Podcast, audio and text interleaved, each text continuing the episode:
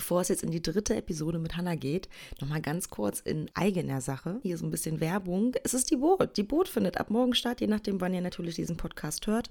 Also ab dem 21.01. bis 29. ist die Boot in Düsseldorf. Endlich wieder findet sie statt. Alle sind gehypt, alle haben Bock, zumindest habe ich das Gefühl, dass das so ist. Ich habe auf jeden Fall Bock, ich werde da sein und ich bin auch auf der Messe zu finden und zwar in Halle 12. Das ist so die Tauchermesse, die war ja mal ehemals Halle 3. Wir sind ja umgezogen in Halle 12 mit einem neuen Tauchturm. Auch den werde ich so ein bisschen zeigen und präsentieren. Ich werde Fotos machen, kein Problem. Und dann bin ich dort am Stand B49 IAC TUR. Ihr kennt das Spiel, dort bin ich dann zu finden. Wer natürlich Lust hat, mich mal live auf der Bühne zu sehen, äh, ich werde selbst interviewt zum Thema Tauchsafaris, dem Podcast und das Ganze drumherum, wie so diese Tauchsafaris, die ich so anbiete mit dem IAC und dem TUR, wie das so entstanden ist und wieso ich das Ganze überhaupt machen will und möchte. Das erzähle ich auf der Bühne. Und zwar bin ich auf der Bühne am Dienstag und am Donnerstag sowie am Samstag und am Sonntag. Die Termine packe ich euch einfach das kann sich jetzt eh keiner merken, äh, packe ich euch einfach in die Story. Das heißt, ihr werdet das in der Story sehen, sowie auch eben im äh, AK Scuba Kanal oder bei Tauchen to Go. Und dann freue ich mich wenn ihr mich seht, sprecht mich an. Äh, ich würde mich freuen. Hallo und herzlich willkommen bei Tauchen to Go, deinem deutschsprachigen Podcast bei akutem Tauchweh. Mein Name ist Anja Kuschel und ich bin die Gastgeberin. Ihr findet mich übrigens auch auf Instagram als AK Scuba sowie diesen Podcast unter Tauchen to go. Nun aber viel Spaß mit meinem heutigen Gast. Ja, wenn man dann natürlich gucken kann, wie divers man eben auch die Bricks von euch umsetzen oder benutzen kann, um dann einfach auch anderwo zu helfen. Ne? Weil vielleicht ist es ja man muss es ja dann vielleicht nicht nur so einzig und allein auf die Korallen beziehen, sondern kann sagen, hey, wir können das und das nutzen, weil sich daraus eben das und das noch mit ergibt. Ne? Das ist ja ganz, ja. und ihr habt wieder mehr Daten und dadurch ergeben sich ja ganz viele Prozesse. Wie sieht es denn so Malediven und so? Da gab es ja jetzt auch ähm, die Problematik, dass das eine Riff äh, Mamigali-Riff äh, wurde ja mit Sand überkippt, weil sie den Flughafen verlängern wollten. Und dann gab es dann eben ja auch den Aufruf, dass ähm, da ja quasi die Korallen dann, man hatte dann die Erlaubnis, bis zu dem Zeitpunkt, wo die Bauarbeiten beginnen, darf man da noch Korallen rausholen und kann die quasi umsiedeln. Umsiedeln, ja. Genau. Ähm, aber dann wäre ja auch da so ein bisschen die Überlegung, ich meine, jetzt so in der heutigen Zeit einen Flughafen zu bauen und auch Korallen dadurch zu töten und zu überkippen, ist ja wirklich zu beerdigen, regelrecht, lebendig. Ja. Ist ja wirklich auch, wo man denkt, so, okay, cool, muss das sein? Aber wäre dann auch sowas die Alternative? Man weiß, okay, da wird jetzt ein Riff kaputt gemacht, warum auch immer da die Entscheidung für gefallen ist. Also sagen, man greift dann in der Zeit direkt schon bevor das, dass man sagt, man baut die Strukturen schon dahin oder im Nachgang dann auch, ne? Logischerweise. Ja, auf jeden Fall. Also ich, es sollten, oder es ist ja mittlerweile Gott sei Dank in ähm, vielen Ländern auch gesetzlich so, dass Ausgleichshandlungen geschehen müssen. Also wenn mhm. du jetzt einfach irgendwo einen Hafen hinbaust oder ein Becken aushebst, dann sind, äh, sind die lokalen Behörden oder eben auch der, der Auftraggeber ähm, dazu angehalten, da eine Ausgleichshaltung, ähm, Handlung, Handlung. Handlung zu leisten, zum Glück. Und ich hoffe, dass das noch viel, viel mehr kommt. Also ich gehe auch, oder was heißt, wenn man so den Markt beobachtet, dann ähm, ist ja Biodiversität jetzt auch immer mehr im Kommen und wir gehen schon davon aus, dass in den nächsten fünf, sechs, sieben Jahren es genauso wie eine CO2-Abgabe auch eine Biodiversitätsabgabe geben wird. Ah, krass. Also, genau. Und ähm, das wäre natürlich für uns sehr gut, weil wir dann in dem Bereich einen Service leisten können. Stimmt.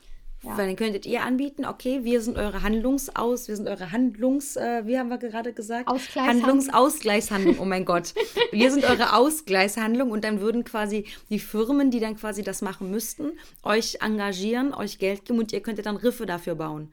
Genau. Dass eine gewisse Biodiversität zurückkommt. Und das ist natürlich dann wieder gut, weil ihr das über die Statistiken erhebt, wie viel Biodiversität ihr dann quasi zurückbringen könnt.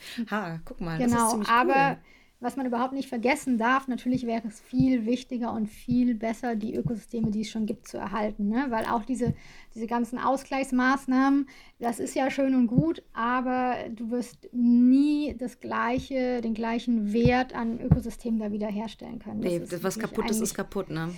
Ja, und ich meine, das sind ja Strukturen, die sind ja wirklich teilweise über tausende Jahre gewachsen. Ähm, und das siedelst du auch nicht einfach so um. Also.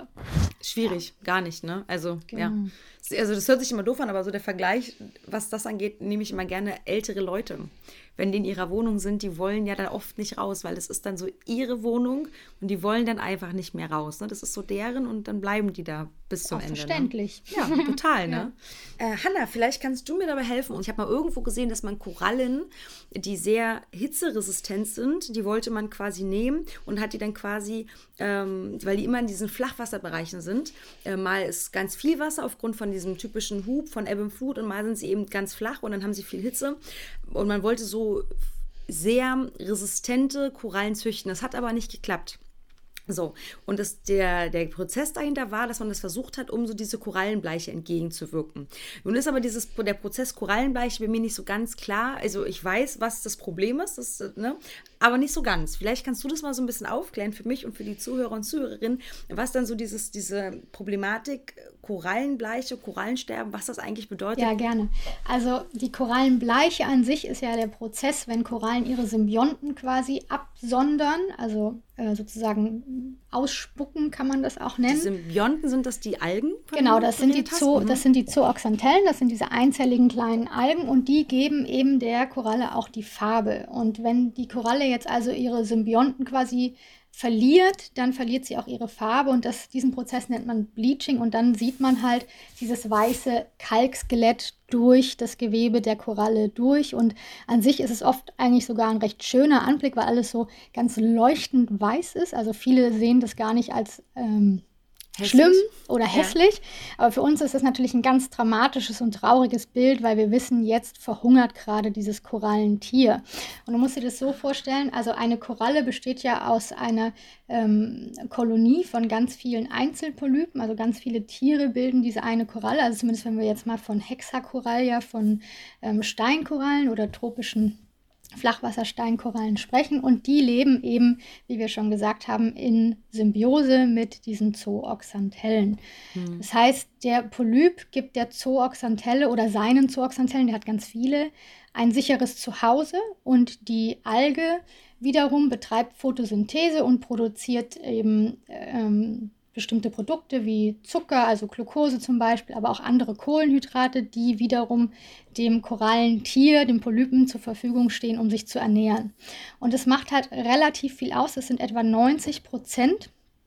Ähm, oh, und nur 10 Prozent seiner Nahrung nimmt jetzt der Polyp aus äh, Plankton zum Beispiel aus. Ne? Das ist ja ein, ein Nesseltier, der hat, hat ja eben auch Nesselzellen und kann eben auch aus, ja. der, aus der Wassersäule ist ähm, mir schon mal passiert. Ja, manche Taucher haben da auch schon schmerzhafte Erfahrungen mitgemacht. Ich habe das nicht, ich war, ich, ich schwöre, ich habe nichts angefasst. Ich habe fotografiert und war mit meiner Hand sehr nah an der Koralle, aber ich habe sie nicht berührt. Ne, weil ich mal gucke mit meiner Kamera, wie nah ich ran kann. Und dann hat es aber auch auf einmal so gestochen. Und ich dachte, mhm. hä, ich war doch aber nirgendwo dran. Ich war mir sicher. Und ich habe dann, das hat wirklich richtig lange, war so wie so eine Verbrennung, so eine ja, ganz kleine, ne? War wahrscheinlich eine Feuerkoralle oder sowas, genau. Keine und Ahnung, ne? Eben die, die haben halt eben in in, in ihrer äußeren Haut von ihren Tentakel, also von ihren Tentakel, ähm, von diesem Mundkranz an Tentakeln, die sie haben, auch Nesselzellen sitzen, die dann eben bei Berührungen zum Beispiel abgefeuert werden.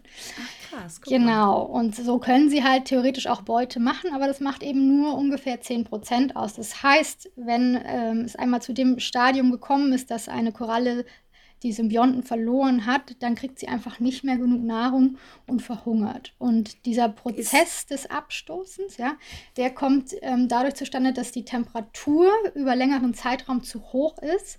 Und wissenschaftlich ist das noch gar nicht so ganz klar, aber man vermutet, dass eben dann die ähm, Zooxanthellen, also die kleinen Algen, quasi eine Überproduktion an Photosynthese machen, auch Fotos Photoradikale bilden und das wiederum greift dann das Gewebe der Koralle an. Das heißt, es wird, wird wie von innen verletzt, das Tier, und dann hat es quasi gar keine andere Wahl, als seine Symbionten quasi auszuscheiden aber mit dem hohen Preis, dass es dann nicht mehr genug Nahrung hat. Und wenn jetzt die Temperatur über längeren Zeitraum, über Wochen zu hoch bleibt, dann kann die Koralle auch die Symbionten nicht wieder aufnehmen. Wenn die Temperatur jetzt sinken würde, dann ist das Tier schon in der Lage, auch wenn es sehr geschwächt ist und jetzt anfälliger für Krankheiten ist zum Beispiel, sich die Zooxanthellen zurück einzuladen ins Gewebe.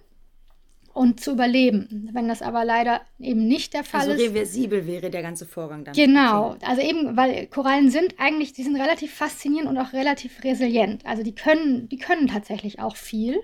Aber eben, wenn es zu lange zu heiß bleibt, dann siehst du halt irgendwann, wenn dann das Skelett auf einmal nicht mehr weiß ist, sondern so braun, grün, schleimig, dann ist es von Algen überwuchert, von Bakterien, Pilze gehen da rein, andere bohrende Organismen.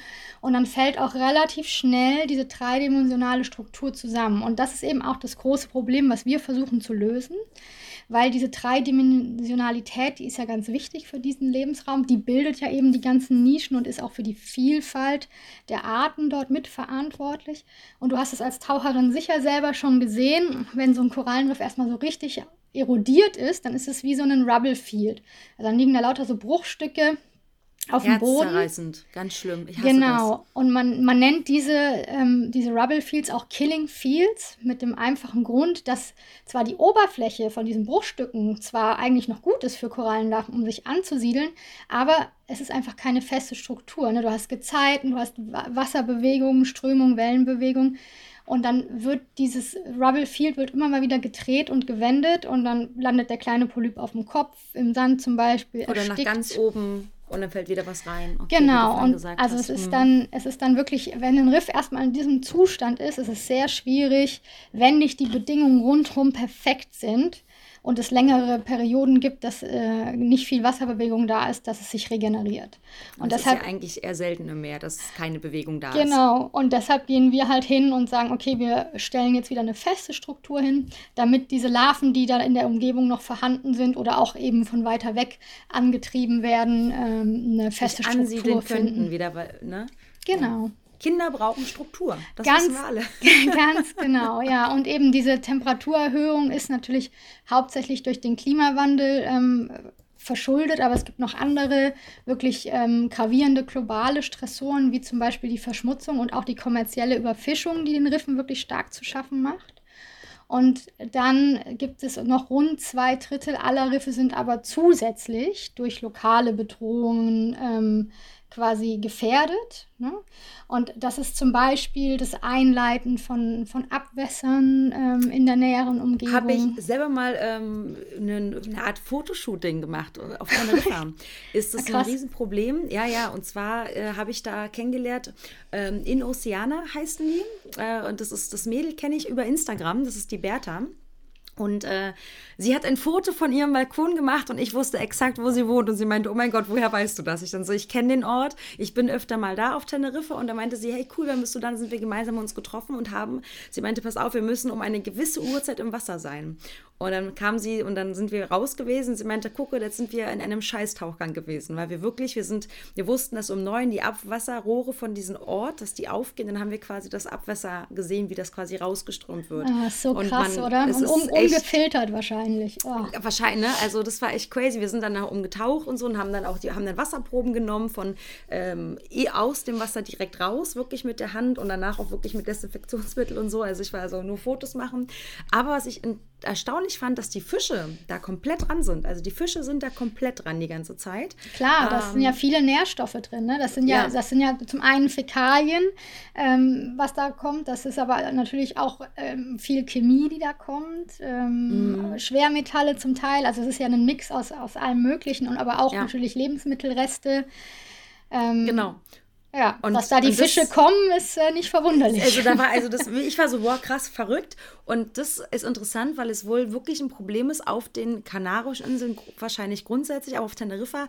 Ähm, boah, entweder waren das 180 oder bis zu 280 illegaler solcher Zuflüsse mhm. auf einer Insel. Also es und ist das generell, ist halt ein Riesenproblem einfach. Ne? Ja, ja. Also es ist weltweit generell ein Riesenproblem und zum Beispiel eben auch San Andres, also auch Karibik oder Karibik ist auch stark betroffen, aber also auch Malediven, ne? Es geht, mhm. äh, die haben alle keine Wasserauf, also viele, nicht alle, viele haben keine Wasseraufbereitung, da werden die Fäk äh, Abwässer, Fäkalien direkt ins so Meer. ins Meer geleitet. Auch der Müll wird ja teilweise, ne? Die fahren dann drei Kilometer weg von ihrer Insel, schmeißen es da ins, ins Wasser in der Hoffnung, dass der Plastik nicht wieder am Strand landet. Und das, oder sie fahren offiziell zu einer Müllverbrennungsinsel, die es ja gibt Aber weil die Anfahrt zu weit ist, fahren sie eine Insel weiter und verbrennen es da auf der Insel. Ne? Also das ist ja, auch eine. Genau. Aber das all das ist ja die Problematik mit CO2, das Meer wird wärmer und so weiter. Ne? Und dann kommen wir wieder zurück zu den Korallen, die das dann ausbaden sollen, genau. aber nicht schaffen. Aber weißt du, das Gute eben an diesen lokalen Stressoren oder Bedrohungen ist, dass wir da natürlich einen direkten Hebel haben. Das heißt, da mhm. können wir einwirken, da können wir durch Awareness Raising, durch Bildung, durch alternative An Ansätze, durch Perspektivenschaffung was machen. Ne? Also das ist was, was, wo wir die, wo wir eine viel ähm, direktere Stellschraube haben als Klimawandel. Uns ist allen klar, wir müssen den Klimawandel in den Griff kriegen, weil ansonsten ähm, würde es sowieso nicht positiv für uns ausgehen und schon erst recht nicht für die Korallen.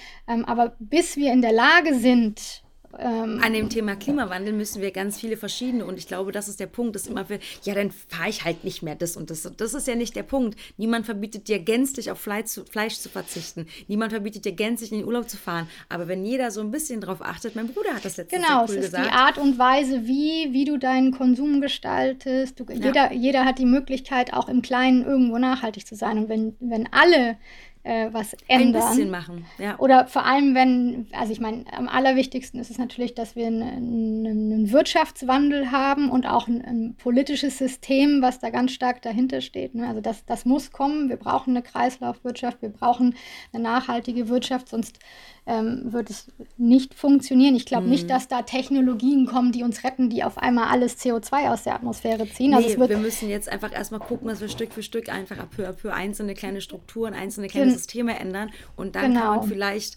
im großen Stile was verändern, aber das braucht seine Zeit. Ne? Genau, und mhm. ich wünsche mir das natürlich, dass es da irgendeine super Tech-Lösung gibt, aber ähm, da, ich glaube, da darf man sich einfach nicht drauf verlassen. Es darf sich oder es kann sich keiner mehr zurücklehnen sozusagen. Und man muss wirklich im Kleinen schauen, was kann ich denn auch machen, um weniger ähm, CO2 auszustoßen, um mich klimafreundlicher oder neutral kannst du nicht, aber eben in der Richtung besser zu verhalten. Ähm, aber was ich eben nochmal zu diesen ähm, lokalen Stressoren sagen wollte, es ist eben, eben nicht nur Abwässer und Nährstoffe, die da ähm, ins Wasser landen und dann quasi eutrophieren und wir mehr Algen haben, die dann die Korallen auskonkurrieren, sondern es ist eben auch Küstenbebauung, Schwebstoffe, die ins Wasser kommen. Es ist unachtsamer Tourismus, da hatten wir es vorhin mal auch davon. Ah, da wollte ich übrigens noch sagen, wenn das jemandem passiert, dass er zum Beispiel, was weiß ich, von so einer Steakhorn-Koralle aus Versehen ein Stückchen abbricht, dann ist es sehr ratsam, die nicht unten im Sand liegen zu lassen, das Stückchen, weil das mhm. geht dann nämlich da auch äh, verloren und kaputt und stirbt, sondern es eher irgendwo wieder in die Struktur reinzuklemmen. Dann hat es vielleicht eine Chance, da wieder anzuwachsen und ähm, vielleicht, vielleicht sogar eine kleine neue Kolonie da zu starten. Das ist ein richtig guter, das ist ein toller Punkt. Liebe Taucherinnen und Taucher, wenn ihr was kaputt machen sollt, es ist ja. kein Aufruf auf, dass ihr was kaputt machen sollt, aber wenn euch das passiert, ähm, macht das, was die Hanna gerade gesagt hat, nimmt die Struktur und versucht sie vorsicht, vorsichtig, ja. ohne das Abbrechen weiterer Strukturen ähm, wieder irgendwo zu platzieren, dass sie wieder anwachsen kann. Ja. Oder wenn es noch besser, wenn es irgendwie lokal irgendwie eine Organisation gibt, die Coral Gardening macht und die irgendwie da greifbar in der Nähe sind, kann man es denen auch geben für ihre Nurseries zum Beispiel. Mm. Ne, das ja. nennt man dann Fragments of Opportunity. Das haben wir bei uns im Riff auch benutzt. Ne? Wenn da irgendwie durch einen Ankerwurf oder durch unachtsamen Tourismus oder auch durch einen Sturm irgendwie kleine Stückchen abgebrochen sind, die eben versanden würden und sterben, wenn sie da am Boden liegen, dann kann man die schon nehmen und eben in einer künstlichen Struktur einbauen oder eben auch versuchen, wieder ins ähm, natürliche Riff einzubauen. Wenn ich die genau. jetzt quasi an so eine Nurturing-Station fürs Korallengardening geben würde, die kann ich ja jetzt nicht einfach aus dem Wasser rausnehmen. Ich muss die wahrscheinlich. Du kannst die schon kurz, äh, du musst sie halt, also kannst ja ein Gefäß nehmen. Mhm, ne? Also die muss schon irgendwie im Wasser ähnlichem, also schon im Wasser bleiben, Glas. Ja, ja, irgendwie. schon, in, genau. Nee, ich, auch, nee, ich meine auch eher, wenn, wenn man irgendwo ist, wo sowieso die auch im Wasser sind. Also genau, ich, genau. Ist jetzt kein Aufruf, irgendwie Korallen zu sammeln und mit ans Land zu nehmen. Auf gar keinen Fall. Nee. Mach das bitte also, nicht. Also, okay, also du meinst, wenn, wenn ich weiß, dass ich an einem Platz bin, wo die schon links, genau. rechts sind und ich die vielleicht sehe, okay, das ist nämlich ein ja. guter Punkt. Weil sonst oder, oder wenn da eine Nursery nebendran ist, eine Table Nursery oder so, dann legst, legst es einfach davor und wenn die dann das nächste Mal am Putzen sind, dann sehen die, ah, da liegt ein Korallenfragment, die nutzen das bestimmt. Mhm. Ja, das okay, ja, das geht, ist gut zu wissen. Geht dann, geht dann nicht verloren. Oder das, so, ja. schätze ich, so, so schätze ich das zumindest ein. Ja. Genau, und dann eben, was, was eben auch noch ein Problem lokal ist, ist eben destruktive Fischerei. Dynamitfischen gibt es leider immer noch illegales Dynamitfischen. Das ist äh, für uns äh, ganz interessant, weil wir da natürlich mit unserer Struktur wieder viel ausgleichen können. Mhm. Ähm, ja, und eben, also es gibt einfach viele Bereiche, die massiv überfischt sind. Und ich denke, hier, das sind wirklich Bereiche, wo wir mit Aufklärungsarbeit, mit Bildung, mit Anreizen von an anderen eben ähm, Aktivitäten rund um das Riff ähm, einen Unterschied machen können. Ja, schon, ne? Denke ja, ich auch. Genau. Ja. Ne, weil ich meine, die Prognosen sind ja sehr düster. Ne? Es gibt immer so, ich glaube, so dieses dieses äh, Schlagstatement, was ganz oft kommt, ist, dass eben die UNESCO und der Weltklimarat, dass die irgendwie Studien erhoben haben, nach denen in den nächsten 30 Jahren über 90 Prozent aller Korallen weltweit verschwunden sein werden, wenn wir so weitermachen. Und jetzt war ja dieses Jahr eben das äh, International Coral Reef Symposium. Das ist einer der größten Konferenzen, wo es sich ums ähm, Ökosystem, um diese Ökosysteme Riffe ähm, dreht und sie ist auch dieses Jahr in, in Deutschland gewesen. Und Ach, echt? Ja, genau. Also die war, sie, eigentlich ist sie nur alle vier Jahre, aber sie war eben in 21 und 22, in 21 digital wegen der Pandemie mhm. und in 22 jetzt wieder ähm, äh, in, in, in, in, Persona, genau. Und äh, eben neben der Reef Futures ist das halt eine der wichtigsten ähm, Korallenriff-Konferenzen, wo sich eben viele Wissenschaftler, Wissenschaftlerinnen treffen, aber auch Stakeholders, ähm, Leute aus der Politik, Leute, die im, im, Küstenschutz, im Küstenbereich arbeiten. Also da wird wirklich so äh, ein ganzes Netzwerk gesponnen und eben auch ähm, immer ein ähm, Zustands- oder Statusbericht rausgegeben und erarbeitet. Und die haben eben jetzt in 22 quasi nochmal den Blick darauf gelegt und geschärft, dass das Bild eigentlich noch viel dramatischer ist und äh, gesagt, dass nur noch 20 Prozent der tropischen Riffe in einem intakten Zustand sind und alle weiteren sind entweder gefährdet, stark gefährdet oder bereits verloren. Great Barrier Reef ist eigentlich so das beste Beispiel, ne? Ist es nicht offiziell als tot erklärt? Ja, jein, das würde ich jetzt nicht so sagen, aber du hast recht. Also das Great Barrier Reef hat ja in den letzten Jahren mehrere großflächige äh, Bleaching-Events quasi durchgemacht. Und das ist natürlich auch ein Problem und auch dem Klimawandel wieder geschuldet. Weißt du, wenn du einmal so ein Bleaching-Event hast, dann kann sich das, das ja, sich wahrscheinlich, ne? kann sich das ja nach und nach erholen. Ne? Aber wenn du jedes Jahr ein Bleaching-Event hast, dann verlierst du halt 30 Prozent Korallen, dann nochmal 20 Prozent, dann vielleicht von den 20 Prozent irgendwie wieder 50 Prozent. also ja, das ist schon sehr ähm, severe. Und zum Beispiel Karibik hat in den letzten 40 Jahren über 80 Prozent der Korallenbestände verloren. Also Karibik ist eigentlich so, so immer so das Beispiel von, von massivem Verlust. Aber ja, das Great Barrier Reef durch die vielen aufeinanderfolgenden äh, Leichen Bleaching, ja. ist jetzt gerade auch nicht besser gestellt. Krass, ne? Ja. Deswegen finde ich es so schade, wenn man dann weiß, dass es Leute gibt und ne, also der Mensch, der Klimawandel, den gibt es nicht, wo du denkst so, ja cool, was brauchst du noch für Indizien, wissenschaftliche ja. Befunde, dass das der Fall ist, dass das definitiv menschengemacht ist und dass wir dagegen was tun müssen. Ne? Und da ist ja wieder der Punkt, ich, deswegen dieses Leute sind fähig oder sind, sind ähm, gewillter, Dinge zu schützen, wenn sie sie selbst betreffen mhm. oder aber wenn sie verstehen, dass sie in einer gewissen ähm, ja, Nahbarkeit zu dieser Sache stehen. Ne? Und das ja. ist halt, Korallenriffe ist, meine Mutti zum Beispiel taucht nicht.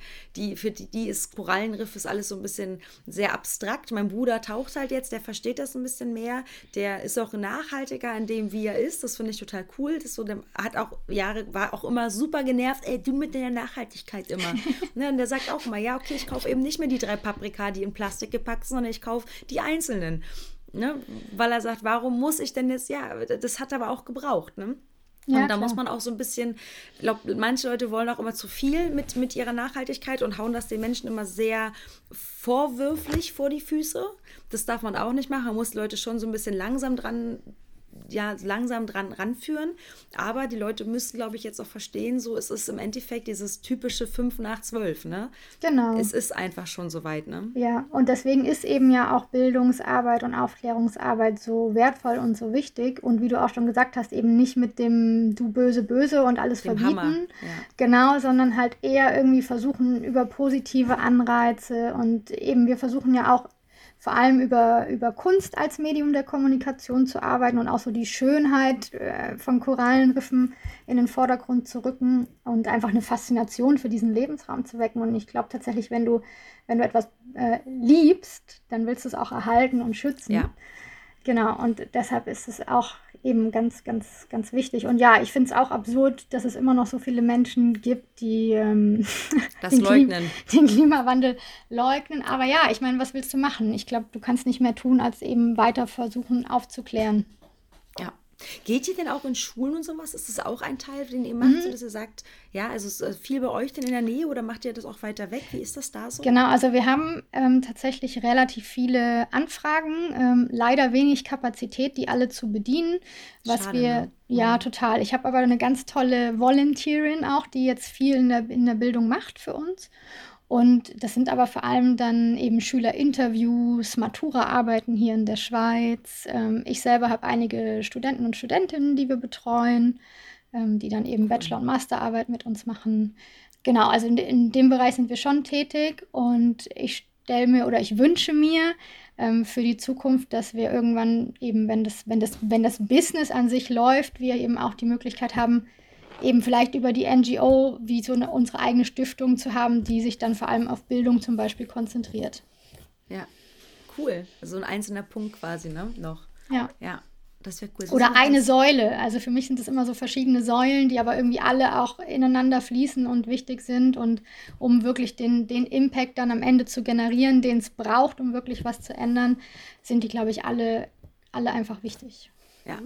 Äh, ihr habt einen Award inzwischen bekommen, den Planet Hero Award. Mhm, ich habe genau. aber leider ver vergessen, mich da nochmal einzulesen, war, also was dieser Pla Planet Hero Award eigentlich bedeutet, aber das weißt du wahrscheinlich. Du kannst es mir bestimmt erzählen, was, was, was der bedeutet. Warum habt ihr den bekommen? Ich meine, die Idee ist cool, absolut. Einen Award habt ihr auf jeden Fall verdient. Aber in welchem Zeitpunkt eures ähm, von Reeves habt ihr den bekommen und wozu? Genau, also der ähm, Planet Hero Award, der ist von der Zürich Versicherung oder Zürich Gruppe Deutschland, wird der vergeben. Aha. Und wir haben eben den äh, mit Team Malizia bekommen. Also die waren quasi diejenigen, die diesen Preis an uns übergeben haben. Und äh, das war tatsächlich das erste Mal, dass der Planet Hero Award stattgefunden hat. Er war dieses Jahr schon das zweite Mal. Also es gibt jetzt schon die, die zweite ähm, Runde an Preisträgern. Und wir hatten eben das Glück, in der ersten Runde tatsächlich äh, den, den ersten Preis sozusagen zu gewinnen, was natürlich zum einen wahnsinnig viel ähm, Sichtbarkeit gebracht hat. Es wurde eine kleine Dokumentation im, ähm, durch diesen Award auch produziert für uns. Und ähm, es gab natürlich auch einen, einen Geldpreis, also 100.000 insgesamt, was natürlich für uns ein ganz guter Kickstart ist, womit wir eben ähm, weitere Riffe auch finanzieren können. Also das ist natürlich super. Aber was eigentlich fast wertvoller ist, ist tatsächlich auch die langfristige Unterstützung von der Zürich-Gruppe. Also sie sind wirklich toll. Wir haben ähm, Leute aus, aus der Zürich-Gruppe bei uns im Advisory Board sitzen und ähm, ja, es ist einfach eine ganz, ganz wertvolle ähm, Expertise, die da auch äh, von außen reinkommt. Das kann ich hm. dazu noch sagen. Dass ihr, Eben, den, also, dass ihr den gewonnen habt. genau, also äh, natürlich, also es ist natürlich toll, äh, Planet Hero Award zu gewinnen und ähm, eben, also wie gesagt, ich glaube, das, das Wertvollste daran ist eben die, die öffentliche Sichtbarkeit und aber auch die langfristige Unterstützung, Unterstützung von, ne? von hm. Leuten, die, die wirklich Expertise haben im, im, in Großunternehmen. Ne? Also ja. die die richtige Denke haben, wie skaliert man, ähm, wie, wie wird man marktfähig. Ähm, ja. Ja. Dass ihr euch einfach durchsetzen könnt, lange, auf lange Frist vielleicht und vielleicht auch nicht unbedingt immer nur auf Support aus der Crowd quasi abhängig seid, wahrscheinlich ja, auch. Ne? Das funktioniert tatsächlich nicht, um zu skalieren. Und wir wollen hm. ja wirklich dahin, dass wir, oder wir müssen dahin, dass wir einen großen Impact generieren für den Ozean, weil es ist einfach sonst ein Tropfen auf dem heißen Stein. Also ja. wir müssen wirklich dahin kommen, dass wir kilometerweit Riffe wieder aufbauen. Und das geht nicht über Spenden und Crowdfunding. Also das geht, wir sind jetzt an einem Schritt, wo wir wirklich ähm, das Ganze umwandeln wollen in ein nachhaltiges Business. Also es geht jetzt nicht darum, da jetzt wahnsinnig Profit zu machen, aber eben Gelder zu rennen. Äh, Regenerieren, zu generieren. Zu generieren, zu generieren ja. Wir reden auch also, schon lange tatsächlich, deswegen alles gut. Ja, also Gelder zu generieren, die dann eben wieder in den Impact gesteckt werden können, in die Weiterentwicklung des Riffsystems und eben vor allem in die Skalierung, dass man halt in ein paar Jahren wirklich wie vom Fließband ähm, diese Strukturen ins Wasser stellen kann. Ja, Das wäre gut. Das heißt, ihr müsstet dann Leute wirklich wie du schon sagst, ihr müsstet irgendwo eigene Produktionsstätten haben. Ihr genau. müsstet Leute haben vor Ort, die bezahlt werden. Das müssten dann Berufstaucher sein, BerufstaucherInnen, die dann quasi eben die ja, Sachen nicht, unten... nicht, nicht unbedingt. Das aber auf jeden Fall ausgebildet, ne, in die Richtung. Genau, das, das können auch lokale NGOs und Tauchschulen sein, die einfach wissen, wie man das System aufbaut, die das in einem, in einem sicheren Rahmen umsetzen können, also die schon dazu ausgebildet sind, eben auch schwere Gegenstände unter Wasser zu bewegen, beziehungsweise glaube ich, dass in der Zukunft das wahrscheinlich sogar so sein wird, dass wir eventuell mit Maschinen auch Sachen ins Wasser bringen. Also mhm. mal schauen. Es kommt darauf an, wie, wie, wie groß sich dieser, diese Module noch entwickeln. Ne? Mhm. Also den, den, den äh, Prototyp 2.0, den wir ja jetzt gerade entwickeln, der ist noch easy mit Menschenhand äh, zu handeln und auch aufzubauen. Aber wer weiß, ähm, wo ja, die Entwicklung ihr, hingeht. Wenn ihr ne? irgendwann mal so Strukturen habt, die wirklich groß sind, lass mich mal, lass mal anderthalb, zwei Meter Breite mit einer gewissen Höhe, dann kannst du das mit, Menschen, mit Menschenhand nicht mehr so einfach transportieren. Genau. Dann brauchst du Maschinen, aber dann hast du natürlich auch die Möglichkeit größer. Ne? Also wenn du mit den kleinen Blitz, genau. das haben die für eine, ich glaube, 30 Zentimeter Länge, 45 ja, irgendwie genau. so. Ne? Genau. Dann brauchst du natürlich ewig viele, um das ja. natürlich einfach dann auf Kilometerlänge zu bringen. Wenn du genau. sagst, du baust die Strukturen größer auf, dann kannst du natürlich auch Länge schaffen. Ne? Und du brauchst genau. natürlich auch. Aber da ist siehst du, das, was mich jetzt zum Beispiel noch interessieren würde, in Kolumbien, wie tief ist dann das Riff? Wie, wie tief liegt es? Äh, ah, das Tiefe liegt das? Zwischen 8 und 9 Metern liegt das. Und es geht oh, so, cool. es ist ungefähr so menschgroß. Also genau. Mein Mensch groß oder anderer Mensch groß? Ein bisschen größer als wir selber. So 1,80 wahrscheinlich vermutlich ja, so Standard. Also so ne? zwischen 1,70, 1,80 so. Ja. Genau. Na cool. Und ja das, es gibt ja, es gab ja letztens, oder war, es war, glaube ich, sogar dieses oder letztes Jahr, ich muss gerade echt drüber nachdenken, hat man irgendwo in irgendeiner Tiefe von 50, 60, 70 Metern so eine Riffstruktur gefunden, die mhm.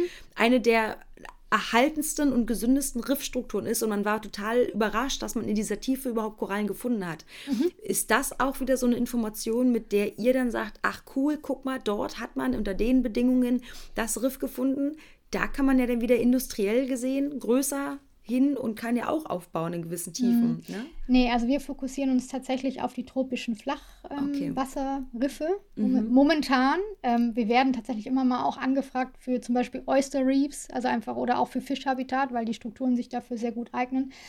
Aber es ist tatsächlich so, ich glaube, du musst aber auch auf einen Bereich Fokus legen. Du kannst nicht überall mitspielen, weil dann mhm. verzettelst du dich irgendwie. Und eben die, die gerade am meisten leiden und am schnellsten verschwinden, sind eben die tropischen Flachwasserriffe. Mhm. Deswegen ist das jetzt erstmal der Bereich, in dem wir versuchen wollen, wirklich eine ähm, attraktive und nachhaltige Lösung zu bieten. Und wer weiß, also wenn es dann irgendwann darüber hinausgeht, wäre sehr schön.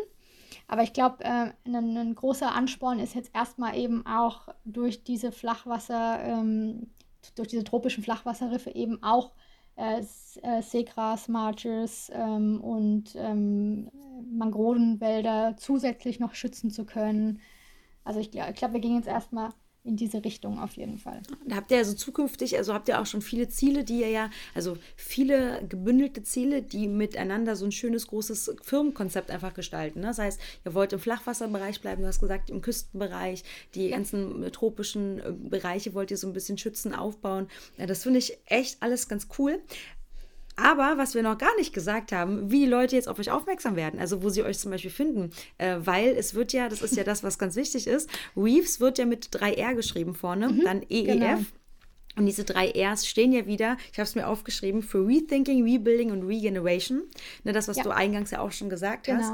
Und wenn man da auf YouTube guckt oder auf Instagram, findet man das nämlich. Und ähm, das wäre jetzt die Stelle, an der ich sage, dass bitte die Zuhörer und Zuhörerinnen die Seiten sich mal angucken können. Es gibt schöne Videos, wo man genau erklärt, wo man die Bricks sieht, ähm, wie das auch aufgebaut wird. Da gibt es ein Video zu, wie ihr das Ganze macht. Ne? Das wurde auch irgendwie genau. so ein genau. bisschen begleitet, ähm, medial. Ja. Genau, und eure Website. Ihr habt wahrscheinlich auch eine Spendenseite, gehe ich von aus, wo Leute, wenn sie Lust genau, hätten, also, ein bisschen spenden könnten. Genau, also wir haben äh, natürlich auch mit den drei Rs eine Homepage, einfach reefs.com. genau, und dort gibt es auch eine Seite ähm, Get Engaged, wo man zum einen sehen kann, wie man selber mitmachen kann oder wie man eben spenden kann. Momentan ist es so, dass wir eben noch die NGO, also den gemeinnützigen Verein in Deutschland haben für Leute, die jetzt eben in Deutschland sind oder Leute, die eine Spendenbescheinigung brauchen. Und in der Schweiz sind wir momentan einfach ein Verein. Und äh, dem kann man natürlich auch spenden. Es bringt uns auch tatsächlich mehr, wenn an den Schweizer Verein gespendet wird, weil das Geld ist, was wir ähm, weniger zweckgebunden umsetzen können. Das heißt, wir können da frei entscheiden, läuft es jetzt in die Produktion, Produktion läuft es in die Forschung, läuft es in den Gehalt zum Beispiel, können wir mhm. dadurch vielleicht die Küsteningenieur, Ingenieurin äh, irgendwann anstellen. Genau. Ähm, und wie gesagt, wir hoffen aber, dass wir jetzt im Laufe nächsten Jahres dem, dem Ganzen noch eine andere Struktur auch geben, vor allem in der Schweiz, um dann eben skalieren zu können, um wirklich auch Investment einsammeln zu können und ähm, zu sagen, ja, jetzt geht's los, jetzt machen wir das Ganze richtig groß. Sehr cool. Wann ist geplant, wieder nach Kolumbien zu gehen, um, also im März, glaube ich, wolltet, hast du gesagt, im März soll es runtergehen, äh, um das zweite Riff aufzubauen, eventuell? Genau wo noch die Permission fehlt. Geht ihr dann also zur gleichen Zeit auch nochmal zu dem anderen, zu dem ersten ja. Riff gucken? Genau, also Ende Februar steht quasi das Ein-Jahres- und Drei-Monats-Monitoring an eben in San Andres Island. Und es wäre natürlich Blödsinn, wenn wir dann nochmal hin und her fliegen würden. Also wir versuchen schon sowieso auch unsere Einsätze so zu planen, dass wir dann so quasi ähm, alles aneinander hängen. Ne? Dass wir jetzt nicht nochmal irgendwie, ähm, also dass wir einfach nur interkontinental fliegen müssen und nicht nochmal einmal Transatlantik äh, mm. zurück nach Hause. Ja. Ähm, genau, das, das ist schon die Idee, auch da zu versuchen, auf unseren eigenen persönlichen äh, Footprint zu achten. Klappt natürlich leider nicht immer, ne? Schwierig. Aber, ähm, hm. Es ist auf jeden Fall ein Ansporn. Ja. Ja, sehr cool. Dann wünsche ich dafür auf jeden Fall äh, viel Erfolg. Ich hoffe, dass natürlich das mit der Permission bis dahin klappt.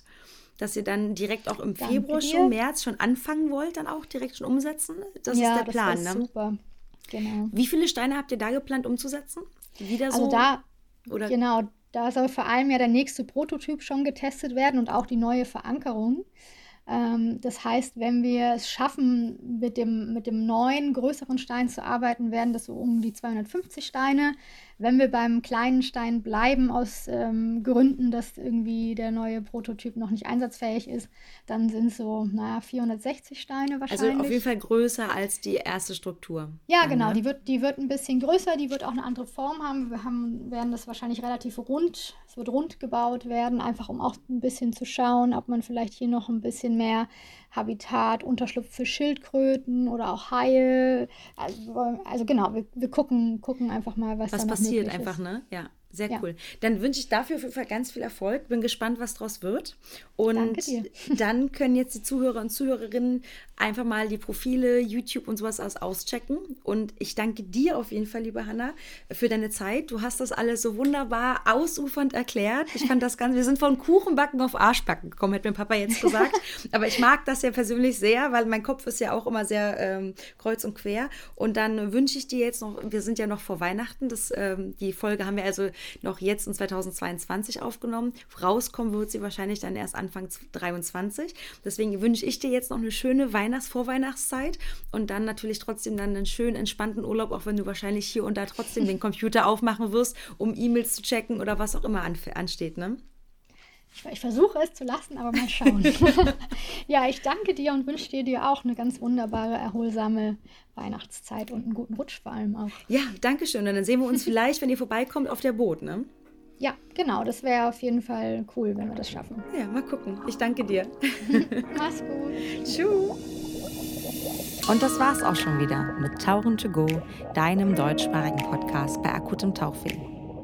Dann bis zum nächsten Mal. Tschüss.